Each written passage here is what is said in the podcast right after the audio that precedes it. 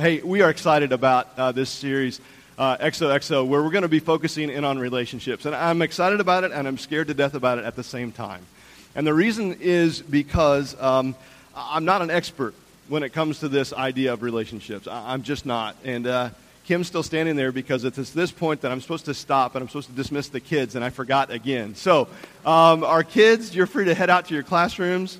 We'll take a time out. We'll jump back in. So, if you want to head out to your classroom, kids, fifth grade and under, it's all you. You're going to be making something special today. So, uh, have fun doing that. Um, there you go.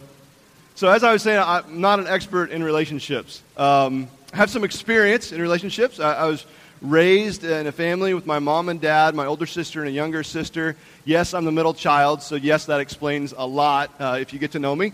Uh, Michelle and I have been married for over 21 years, five kids, three grandkids. Um, uh, so at least I've had some practice when it comes to relationships. Got a few friends that I think still like me. Um, but just because I'm in relationships and just because we are in relationships, it doesn't mean we're necessarily good at those relationships. It reminded me of a story of a young bank president who went to one of his older elder statesman uh, board members and uh, he said, How do I become good at this? And the board member said, Well, you need experience. And he said, Well, how do I, how do I get experience? He said, Well, y- you have to do some things. Well, what's one of the first things that, that I need to do? He goes, Well, you need to make wise decisions. And okay, okay, how do I make wise decisions? He says, Well, the only way you can do that is is by experience. Well, how do I really get that experience? And the elder statesman said, well, the best way to get experience is to make bad decisions, right? And that maybe sums up a lot of how I feel uh, about relationships sometimes. It's, it's what I know. I know how to make the wrong choices more often than not. And I would guess that some of the time you feel that way as well. And so as we talk about relationships uh, here in, in this series, it's going to be somewhat natural for us to focus on the romantic relationship, but we're going to do that. But in this series, what I want you to know is what we're striving to do is to talk about the concepts that apply regardless of the relationship, the, the nature of that relationship. Whether it's a coworker or a friend or a family, a spouse, a parent, a child, we're going to try to look at a lot of across the board principles that apply. Here's what I heard another preacher say, and I think it's very applicable to what we're talking about in this series. He said, Life is less about what you are doing and more about who you are doing it with. And, and I thought that's very applicable to what we're talking about. What type of community do you have surrounding you? What type of people uh, are around you? And I would suggest that the relationships that we have, the friendships and the dating relationships and the, and the, marriages, they are incredibly complex at times and they can be incredibly difficult. And one of the primary reasons that they are difficult is because, at the very least, they include two sinners, right? I mean, you think about any relationship in which you have, when things get difficult, oftentimes, not always, but oftentimes it's because one of the sinners starts to view the other sinner in the relationship as a bigger sinner than they are. And the focus is on how the other person's sin is the problem, and they begin to neglect or minimize or ignore the sin and the junk in their own life. And that creates a problem, which leads us to think that maybe the biggest problem with every relationship is not that some of us are unhealthy, but that all of us are unholy right? And maybe that's the biggest problem. No matter how great the friendship is, the marriage is, the co working relationship, the reality is those relationships are made up of imperfect people, and that creates complexity and that creates difficulty. Now, maybe you're here today and you are married and you find yourself that you are happily married, and to that I would say congratulations, good job, and you know from experience that you don't get to a good relationship or a healthy relationship without it taking a lot of work and working really hard. And if that is you, I feel like I have a responsibility to say to you, now would be a terrible time to begin to coast.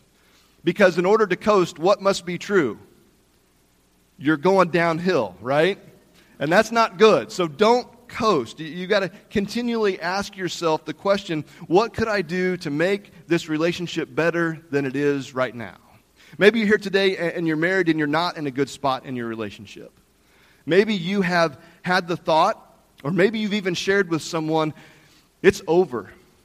I'm done. Maybe you're here today, maybe as a last, last ditch effort or, just something, but you truly believe that your relationship is dead. A while back, maybe there had been some hope, but now, no way.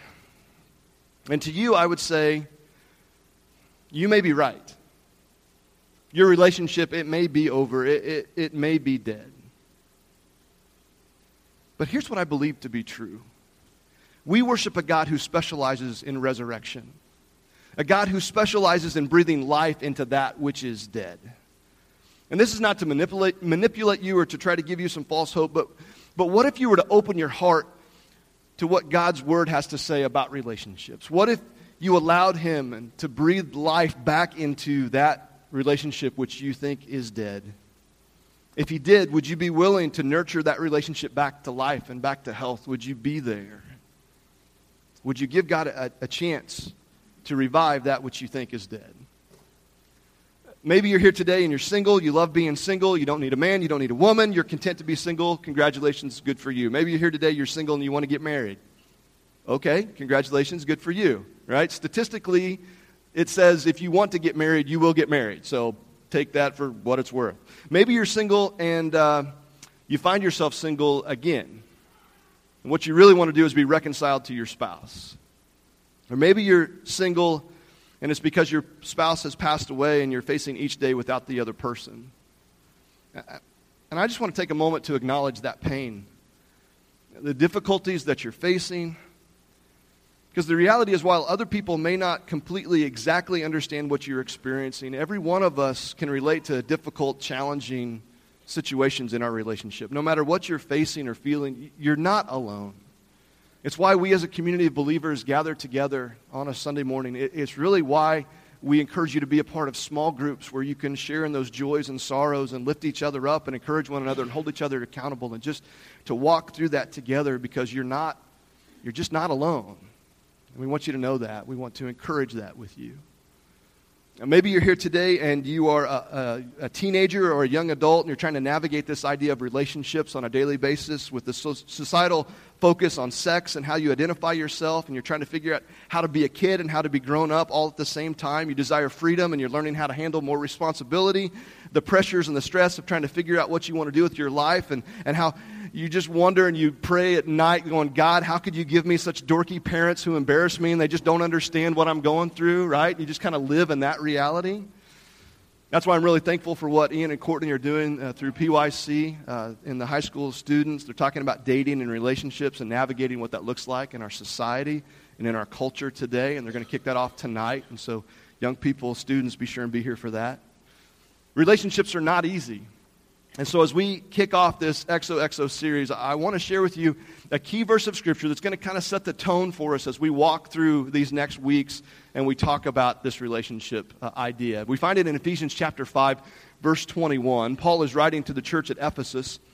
And he has spent the letter encouraging people with the truth of who they are and how they are alive in Christ, that they are one in Christ, that God sent Jesus to all people, to the Jews and the Gentiles, and he urges them to live their lives imitating Christ and walking in the light of truth. And in verse 21 of chapter 5, it says these words, they're there on the screen behind me Submit to one another out of reverence for Christ. Now, Paul is addressing all relationships here. He's, he's not gender specific, it's not age specific. Paul is imploring us to submit to one another due to our respect and adoration for God, to interact with people in a way that is consistent with our worship to the Lord. And then he goes on, if you were to read the rest of that chapter, to talk about the different relationships and husbands and wives and parents and, and children and how we are to interact with each other. But it's under this guise of submit to one another out of reverence for Christ. Because when you read on in that text, the word submit has been used and abused, and people, you know, don't like it and get up in arms and want to go to battle over it. But, but if we were to understand that he's telling us to submit to one another out of reverence for Christ first, that's what we're called to do. Because we worship the Lord, we submit to one another. Over the past uh, several weeks, we've been looking at the spiritual disciplines. We've explored Bible study and worship and prayer and giving, all with the intent of building on that foundation of our relationship with Christ so that we can now build on our relationship with one another as we continue to work on our relationship with Him. And so that's what we're trying to do here today. How many of you have been to a, a bookstore recently? Anybody been to a bookstore recently? Anybody venture over to the relationship section of the bookstore? You're like, no, I got this figured out already, right? No, if you were to go to the to the you know the relationship section or start to look for books like that, there are all kinds of books telling you how to find the right person, aren't there? The right business partner, the right travel agent, the right coach, the right spouse, the right everything. They're, they're trying to direct you to find the right person. But in this series, what if we instead we change the focus? As I read someone say, it is more important to be the right person than to find the right person. If we live our lives in a healthy way and we are the type of person that honors God in everything we say and do and in our relationships and every aspect of our life, that's what we're going to strive to do. And so, as it is Valentine's Day, I, I want to talk about uh, a relationship between that, that very complicated relationship between a man and a woman in an effort to illustrate kind of the differences and the complications that exist there. Uh, I would really love for some audience participation to take place today, okay? So here's what I'm going to do. Everybody needs to, can you do this? Make an X. You can do it this way or this way or this way, depends on how demonstrative you want to be, right? Put it out there in front of you so we can see it, all right? So that means no. Got that? That means no. And then can you do this or this or whatever you want to do? How, again, however emphatically you want to make the yes, all right? So, yes, got it? So, when I ask the question, either you agree with it, yes, you disagree with it, no, you think it's true, yes, you don't think it's true, no. Makes sense? Everybody with me? We awake? We alive? All right? Okay, here we go. First question. If your spouse loves an outfit that isn't flattering or just doesn't look good on them, should you tell them? Come on, you got to vote. How about a really good friend? You don't have a spouse? There you go. So, Lots of yeses, and there's a few guys are like, no way, dude. You don't tell her. There's no way. All right. Okay, very good. Is an hour of quality time better than a dozen roses or let's say just any gift? Yes or no? Again, no's and yeses, kind of not completely split, but close. All right, so we've got a lot of people that want roses. That's what I'm, I'm hearing. Um, does the husband cleaning the house lead to a more romantic mood?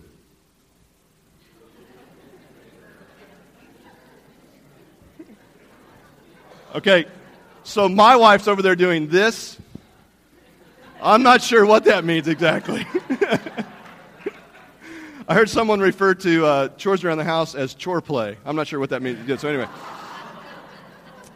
Should you always answer the phone when your spouse calls? that wasn't just a, that was a, yeah, right? Come on, let's see. Okay, then why don't you? That's the question, right? All right, um, last one. If you tell your significant other not to get you anything for Valentine's, hold that, hold that thought, Mike, all right? So, guys, I don't know how it is with you, but there's times when, when no, just don't get me anything, right? We're good.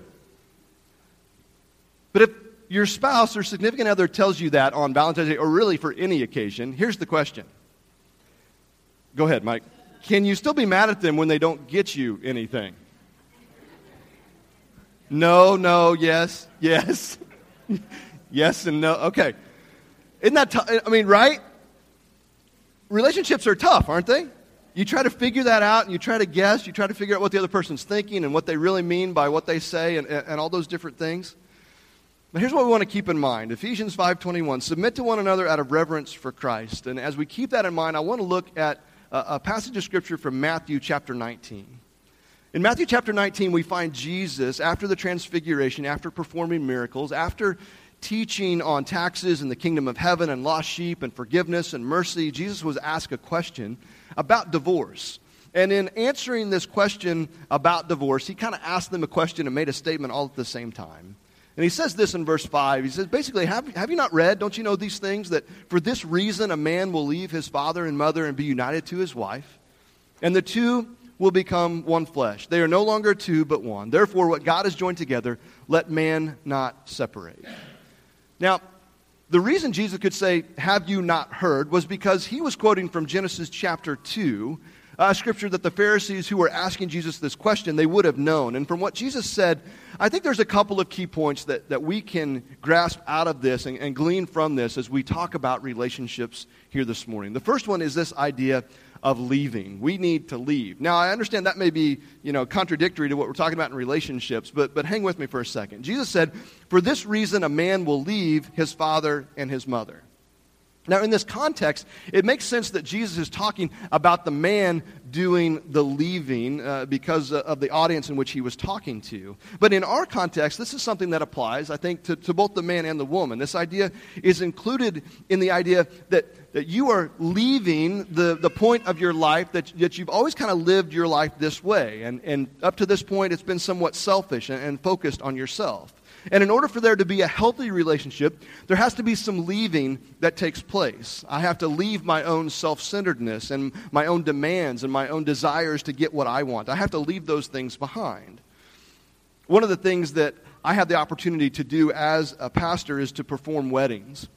And weddings are, are a fun time for the couple and for the families and for friends. And often it's during that ceremony that the focus is on the bride, right? Which it should be. And people look at the bride and they're like, oh, how beautiful she is. They look at the groom and say how handsome he looks today. And the, the whole event, they're just happy and joyful and just everything is just perfect. But for me, I have a slightly different view of the ceremony. See, one of the things that I ask couples to do before I will provide, preside over their wedding ceremony is to go through uh, biblical premarital counseling. And I don't have to be the one that guides them through that counseling, but, but often I do have that opportunity. And as a result, as they are trying to be united, as they're getting married, they still have some leaving to do. We have some very interesting conversations about who's going to do what, right?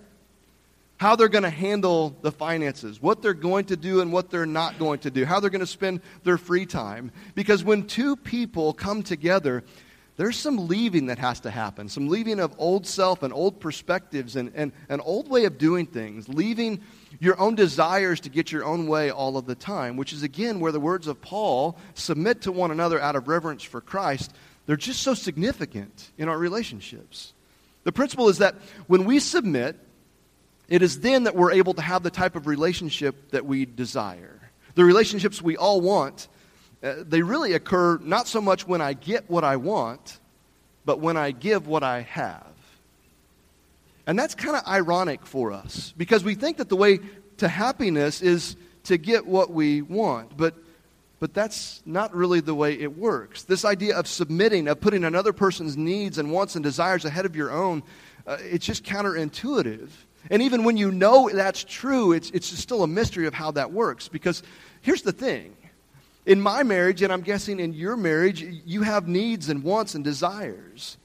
And the type of relationship you are in is, is indicative of that. That's the type of thing that you want. And it just makes sense that if we want our needs and our desires to be met, then we need to make them the priority, right? That's what we need to be seeking. Because if they're met, then we think, then I will be happy. But, but here's the thing I've yet to talk to any couple who has achieved the happiness that they desire by making their own personal happiness their focus. When it's all about you, you're just simply not happy because happiness is a byproduct that only comes when we're pursuing something bigger and grander and more noble than our own wants and, and needs and desires. The same is true when it comes to our relationship with Christ, and we see it modeled there. This past Wednesday was Ash Wednesday, the, the beginning of Lent, a season where the focus is looking inward and asking, what is it that we need to leave behind in order to die with Christ? Because when we die with him, we become closer and we draw closer to him. Romans 6 5 says, If we've been united with him in his death, we will certainly also be united with him in his resurrection. Jesus demonstrated this type of leaving that we are to have, this, type of submission, this type of love. He gave up of his needs and his wants and his desires, and he went to the cross. He, he gave his life for us. And in doing so, Jesus has the right to challenge us, as he does in Luke chapter 9 23. If anyone would come after me, he must deny himself and take up his cross daily and follow me. For whoever wants to save his life will lose it, but whoever loses his life for me will save it. And what's interesting about this text is Jesus points out that this leaving, this idea of submitting, and this idea of dying is not a one time thing. We can't just say, okay, I'm going to submit to you now and we're good. No, it's a continual thing, it's a daily thing. It's true in our relationship with God, it's true in our relationship with each other, it's definitely true in our relationship with our spouse. The reality for me is it's very easy for me to make it all about me and yet, ironically, every time I prioritize my needs and my wants and my desires, rarely do I actually uh, achieve that which I desire in the context of the relationship. Part of developing that, that godly relationship is the continual leaving of yourself, submitting to the other person. And if we want to enter into a relationship that's going to, to be worthwhile, there's some leaving we need to do so that we can submit to one another out of reverence for Christ. There's a second thing that jumps out at me from the text. Not only are we supposed to leave, but Jesus says, uh, and be united to his wife. Unite. If you're familiar with the King James Version of the Bible, that's what you grew up uh, reading maybe. Uh, in this text, it uses the word cleave. And, and it paints a very interesting word picture. It's the image of glue, all right? It's to adhere, uh, to adhere to unswervingly, unconditionally loyal. The idea that that I am leaving my self centered life and I surrender to God and to the other person. And as I do that, we are uniting together. We're glued together. It's this idea of, of I'm not going anywhere. I don't care how bad things get. We are united. I am committed to you. I'm so thankful that Michelle and I have this type of commitment in our marriage. We are not perfect by any stretch of the imagination, but we are seeking to leave our self centered selves and unite together as we commit to one another so that we can become one. And that's what Jesus talks about next. He says one. Jesus said the two will become one flesh. They're no longer two, but one. Sex, right? I mean, Jesus is talking about the physical union, he's talking about sex. But it's important to see that there's a pattern here to this relationship, there's an order to what Jesus is talking about. Now, I know that in our culture and our society today, there's a lot of people who have accepted this idea that sex is just sex, it's no big deal. So I know that as I share what I think and what I believe, it's going to be quickly dismissed because a lot of people have just pretty much already, already decided what they think and what they believe. And, and you may, as I get through this, you may think, well, that preacher guy, he's just way out of touch and really needs to update his beliefs and, you know, join us in, in New Jersey. And, and I get that. I realize that. I accept that. And what I'm about to say is in no way, shape, or form a, a, an attempt to cause guilt or shame or embarrassment or anything like that. We get enough guilt, shame, embarrassment from the world and other places. That, that's, not what we're, that's not what we're about here. But I wonder, as I look at the scriptures and as, as I look at how God designed this, that as God designed us, our, our body and our soul, if He didn't create them in such a way that we were created for sex not to be just sex. Uh, you know, I've talked to lots of people, and research again and again has proven out that giving yourself physically to someone with whom there is no true commitment doesn't bring satisfaction. It, it brings temporary pleasure, but there's still that ache in your soul. There's that longing for something more, and it, it, it's an emptiness. And I wonder could it be because God is right? Could it be because there is a pattern and an order to this, and maybe his ways are the best ways? Maybe it's leaving and it's submitting and it's surrendering, it's being united, and then it's coming together as one. Because here's the thing that we don't like to talk about when it comes to relationships there's a four letter word that nobody likes. We don't like to talk about it, but it's such a reality in our relationships. And the four letter word is work. Right? When it comes to relationships, it takes work. Therefore, what God has joined together, let man not separate. When anytime we see a therefore, we ask the question, what's it? What's it there for? What's Jesus been talking about, right? Because of this relationship, because of this pattern, because of this order, therefore, what God has joined together. That word joined, another way you could read that is also yoked. What God has yoked together. Now, the reason that this is important because yoked is a work word, right? It's a work word. Now, how many of you here grew up on a farm? Anybody? Raise your hand. Raise them up high. Be proud. Now, of the four of us that are in here today that grew up on a farm, any of you use oxen to plow your field? My grandfather did, but thankfully I never did. I don't know who sent in the picture of them and their spouse, but really, really appreciate that. There, to, no, I'm kidding. Obviously, I'm kidding. No, but it's this idea of being yoked together, of working together. Now, I ask you this: if one oxen decides to go left, where does the other one go? Left. Hard to go right when you're yoked together, right? They have to learn to work together. They have to learn to uh, coordinate, to submit to one another. They, they have to get through this together. It, it's taking work and effort. And it's not easy, is it? It's not always easy in the relationship to learn how to work in tandem with each other. One of the, the biggest myths in society when it comes to relationships is that if I could just find the right person, if that person is my quote unquote soulmate, then this would be easy. Then it wouldn't take any work.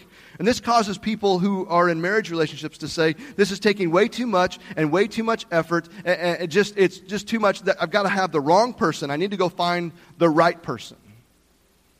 But this is a work word, it's a team word. It's the idea that you're going to be yoked together.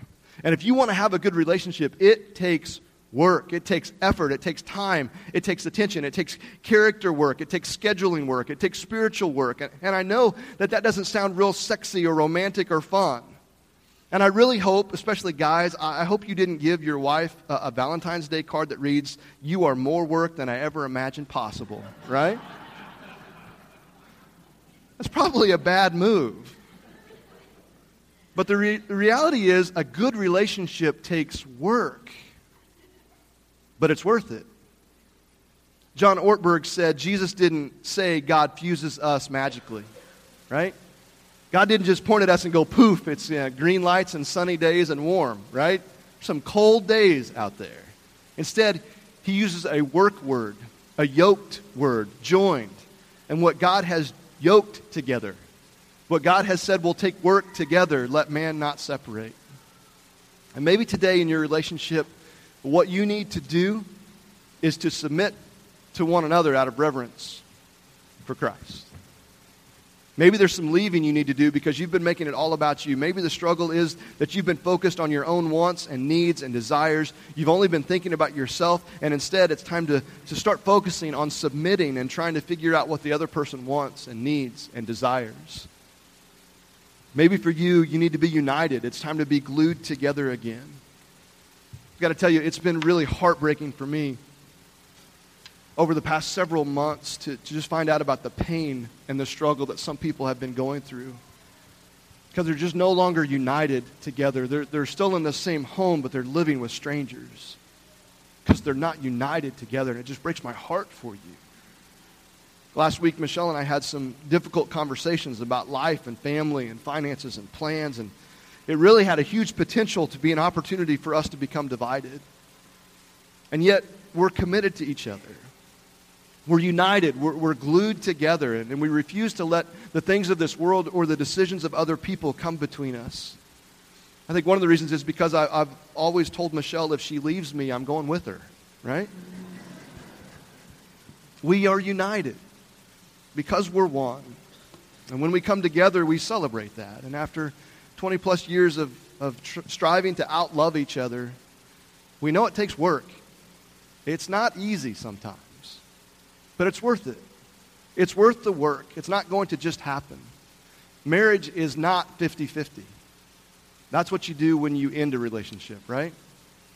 Marriage is 100 100. It's giving it all, it's being willing to love and not count the cost. There's no better example of that than what we have for what God did for us when He gave us His Son Jesus, where He demonstrated that for us. It's the love Christ demonstrate, demonstrated and displayed for us when He willingly went to the cross for us. And because of His love in our life, it demands that we respond to Him, and we have a choice to make. Do we submit ourselves to the Lord, or do we continue to seek our own? Do we leave behind those things that get between us and a relationship with Him, or do we hold on to those things?